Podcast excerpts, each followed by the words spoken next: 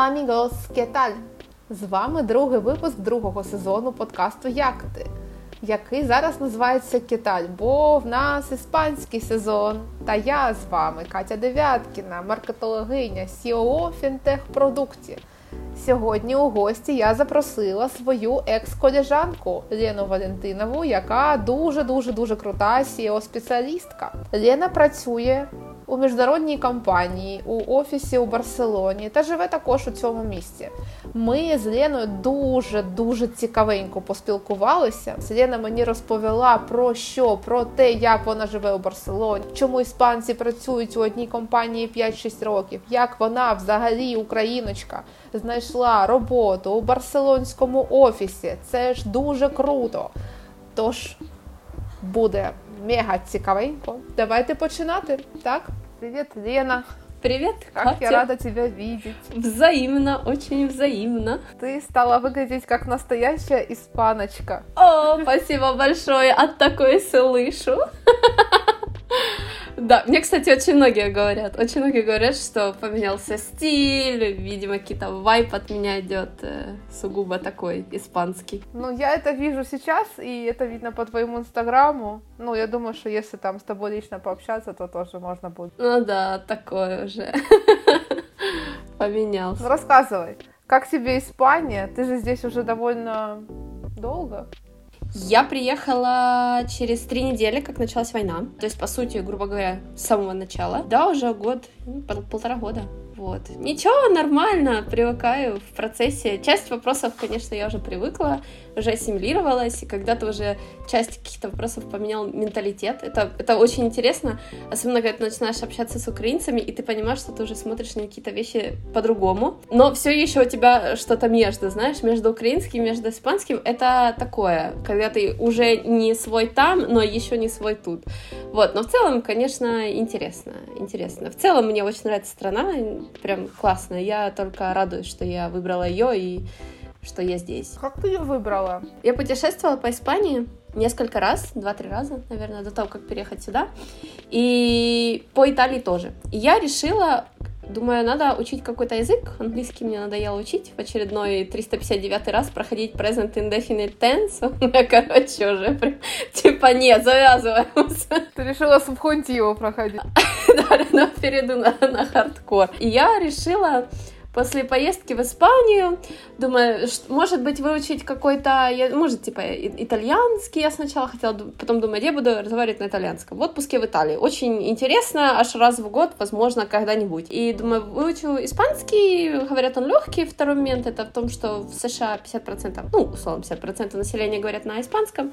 Думаю, у меня работа может быть связана с США, и были у меня проекты связаны с США, где мы переводили контент на испанский. Поэтому думаю, прикольно. Короче, будущем я смогу потом найти э, работу и там, типа, в плане в этом будет типа прикольно. А там, может быть, там в гости поеду, у меня сестра живет в Нью-Йорке. И так я начала учить в 2000, мне кажется, 19-м испанский. И когда я уже, естественно, когда началась война, и первые мысли были, куда ехать, и первая вообще мысль была это ехать в Испанию, потому что я хоть, хоть разговариваю, грубо говоря, на испанском. Вот, и у меня здесь живет друг, который, когда война началась в 2014 он приехал сюда как беженец-беженец, то есть он прям проходил все вот эти вот этапы. И я ему написала, мы с ним виделись, когда я путешествовала по Испании, он живет в Мадриде, он э, работает поваром, то есть, э, ну, у него есть, грубо говоря, профессия, он с этой профессией переехал в Испанию, поэтому понятно, когда у тебя нет профессии, тут очень сложно. С профессией проще. И э, он говорит, да, тут типа ок. И он прям говорит, прям не думай, приезжай и это. И он, в общем, посоветовался с женой. И я говорю, можно я к вам приеду, ну, типа, на какое-то время, пока я буду искать работу, что-то думать. А я была готова на любую работу, потому что в моей прошлой компании мне не заплатили деньги за последний месяц. И, грубо говоря, я уезжала, и у меня было реально на счету 500 евро. Все, это были последние деньги, и больше денег у меня не было. То есть мне было идти, я думаю, если он работает типа поваром, то я пойду работать, может, в посудомойке, потому что они обычно требуются постоянно. Думаю, пока я буду искать работу, я смогу работать хоть кем-нибудь, и там, типа, а там дальше уже будет видно. В общем, э, так что Испания, я даже не рассматривала никакие страны типа Германии. Я даже не знаю, я, мне кажется, я не помню в тот момент, чтобы, типа, про выплаты, про еще что-то. Мне даже это не, не отложилось нигде в голове. То есть мне надо было ехать в Испанию, искать здесь работу. Все. То есть у меня была такая остановка и без каких-либо моментов.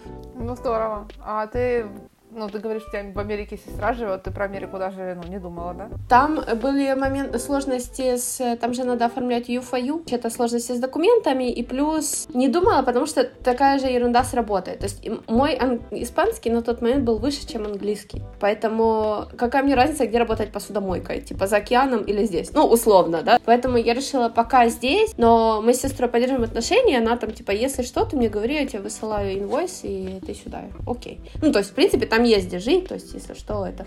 Но я решила попробовать тут, все-таки Америка немного не мой ритм, и... А, да. Нет. Ну, теперь, живя в Испании почти полтора года, ты, наверное, совершенно уже не твой ритм, это Америка. Это вообще, я не знаю, как люди могут отсюда переезжать туда, ну, я, я не понимаю. То есть ты, наверное, должен не работать с испанцами вообще, ну, то есть не работать и не жить в этом вайбе, то есть реально быть в какой-то своей коммуне, чтобы не соприкасаться с внешним миром, чтобы такой, эй, поеду еду-ка я в Америку, такой, ой, как классно там, и ты такой, Потому что я не понимаю, как находясь, ну вот здесь, среди них, и как они наслаждаются жизнью, переехать туда, там, где все просто педалят круглосуточно. То есть работа, работа и 10 дней выпуска в году. Ну, нет, нет. А расскажи, как ты нашла работу в итоге? Ты же не посудомойка.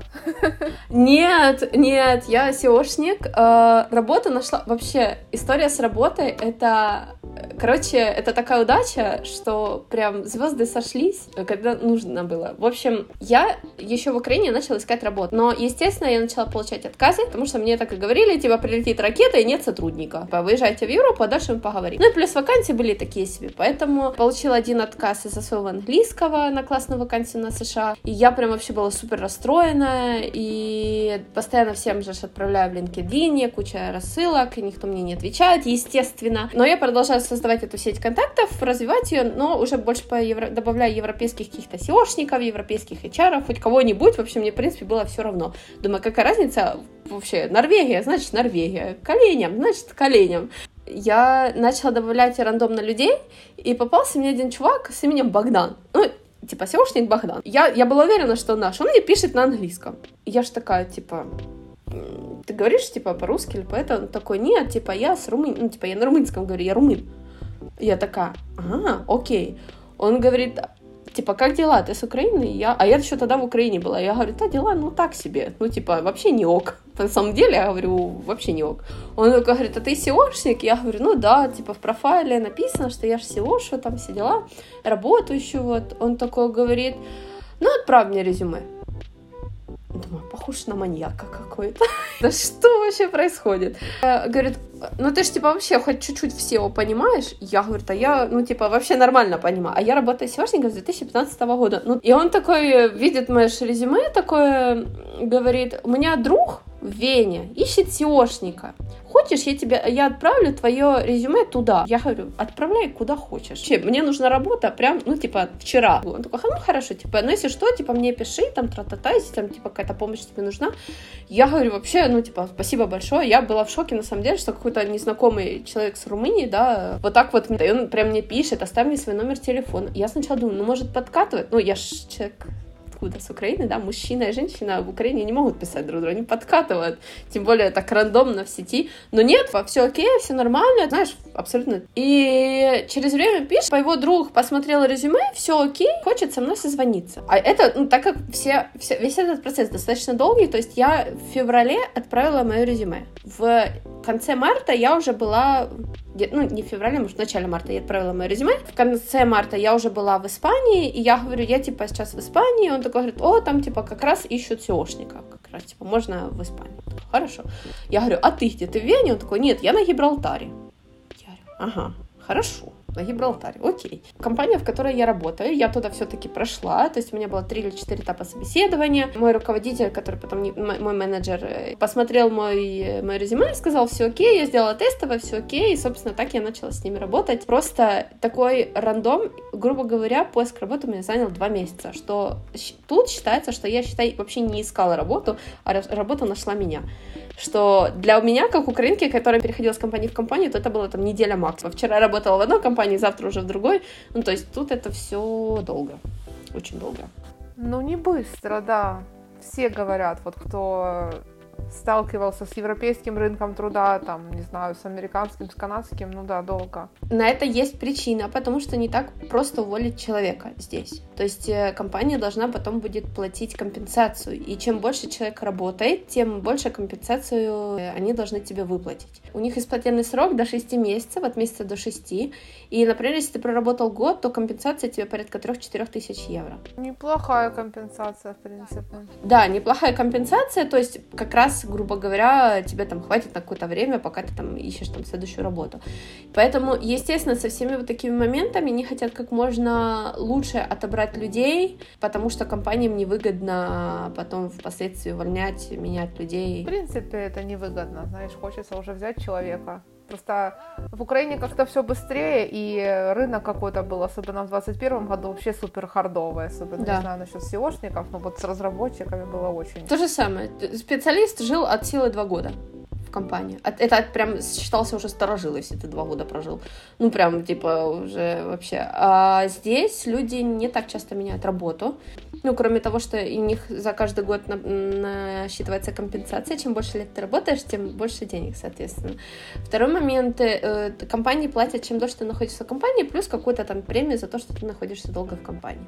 Плюс, и ты, и, и, если ты хочешь взять ипотеку, если ты проработал два года в компании, тебе насчитают какие-то сумасшедшие проценты проценты. Поэтому чем дольше ты работаешь, тем считаешься ты стабильным, соответственно, даже если тебя уволят, тебе дадут супер много денег, ты сможешь платить эту ипотеку. Поэтому с точки зрения там типа взрослого человека им невыгодно менять работу, потому что они все хотят покупать э, себе жилье, собственно, в целом они себе его и покупают.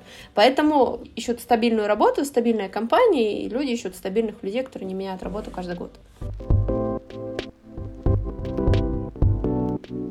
Интересно, слушай, а в Испании, получается, вот ты работаешь в Испании, ты в Барселоне да, находишься, да. у вас офис в Барселоне, да. я правильно понимаю? Да. А как, как вообще там ритм работы с испанцами? Я работаю непосредственно в отделе маркетинга, и у нас на самом деле офис, который в Барселоне, он, грубо говоря, весь посвящен маркетингу.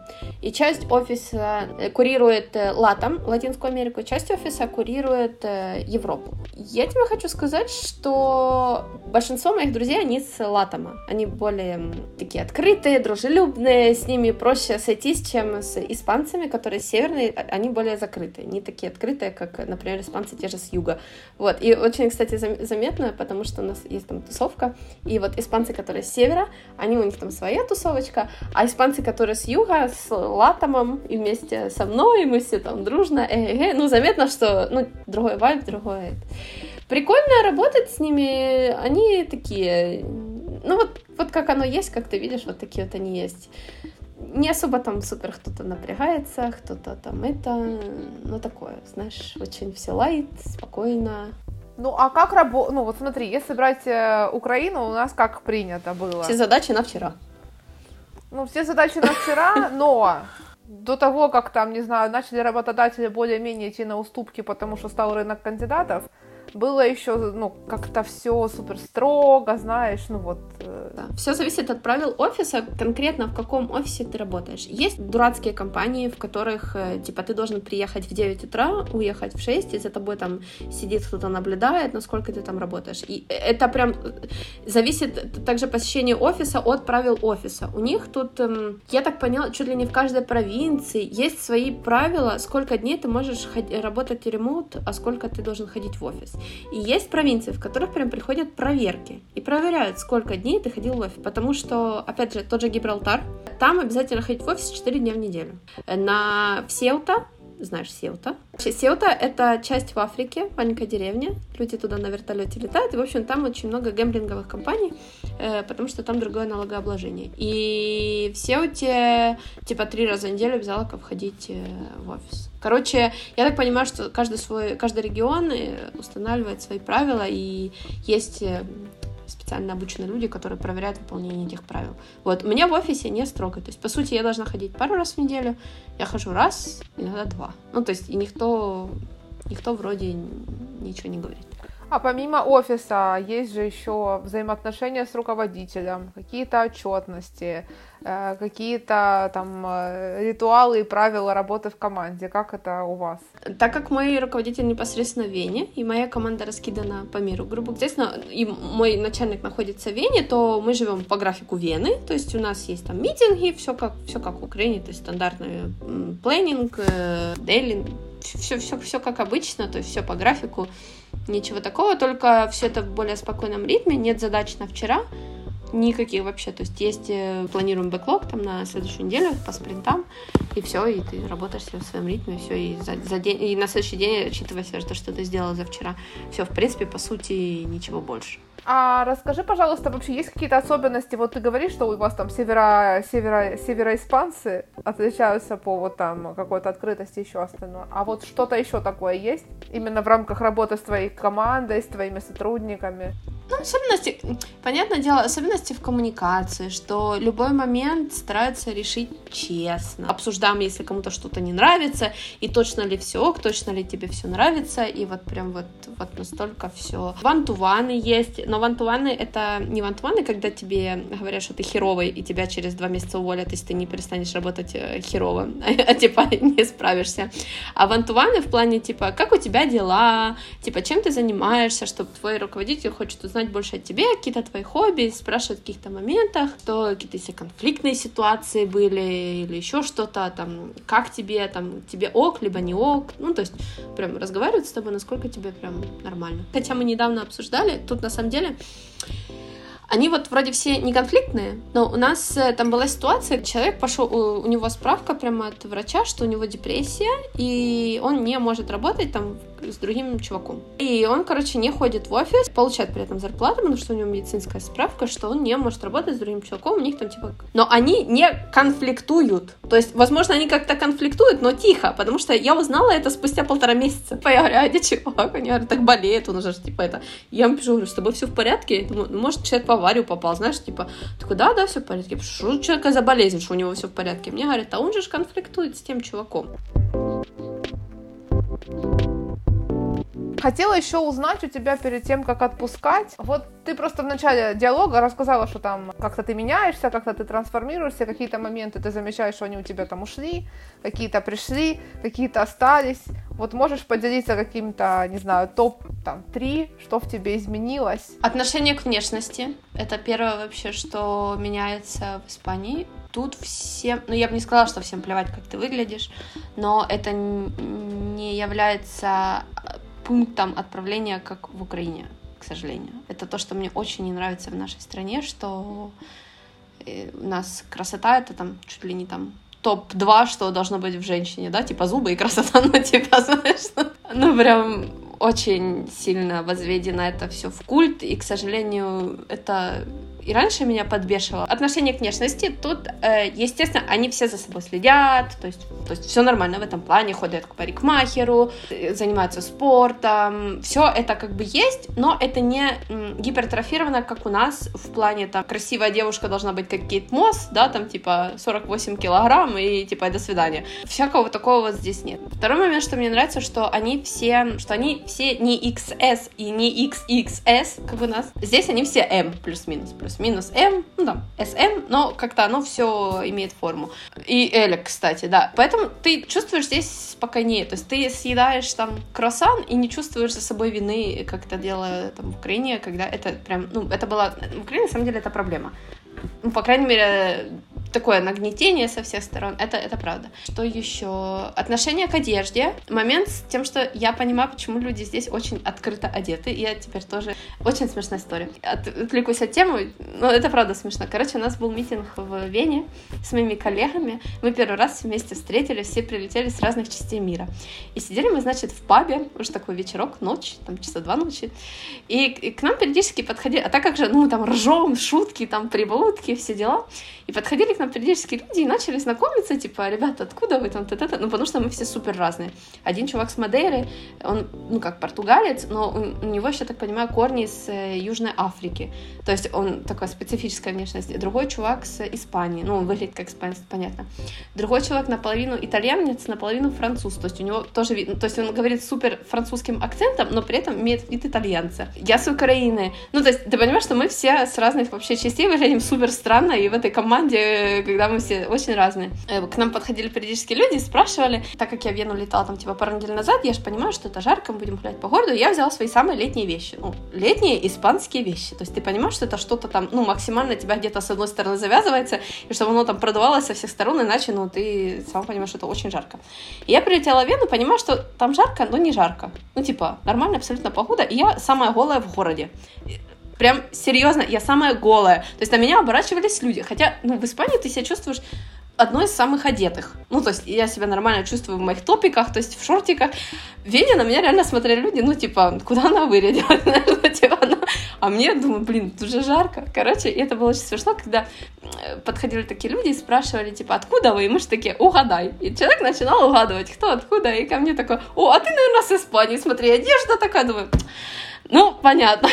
Понятно, из-за климата ты одеваешься максимально легко, чтобы у тебя там дуло со всех сторон, и это правда. И поэтому отношение к одежде тут немного легче. Второй момент с одеждой, что здесь нет такого, что там вот в погоне за сумками, вот как там у нас, да, что все там хотят сумку, пинка, гуччи, шмучи, еще что-нибудь.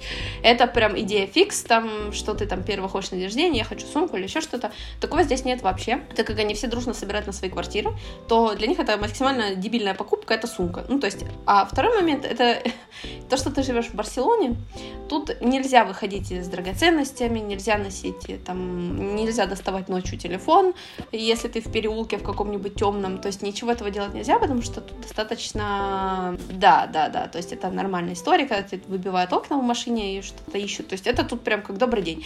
Поэтому носить здесь это, ну, реально идиотизм, то есть у тебя его просто снимут твое колье вместе с кольцом и сумкой просто за, за первым поворотом. Поэтому и отношения у людей как-то более лайтовые. Поэтому, честно, тут я не встречала людей, которые там одеваются с какими-то там супер брендами, еще какие-то там эти. Нет, все максимально простое. Zara, H&M, что-то light.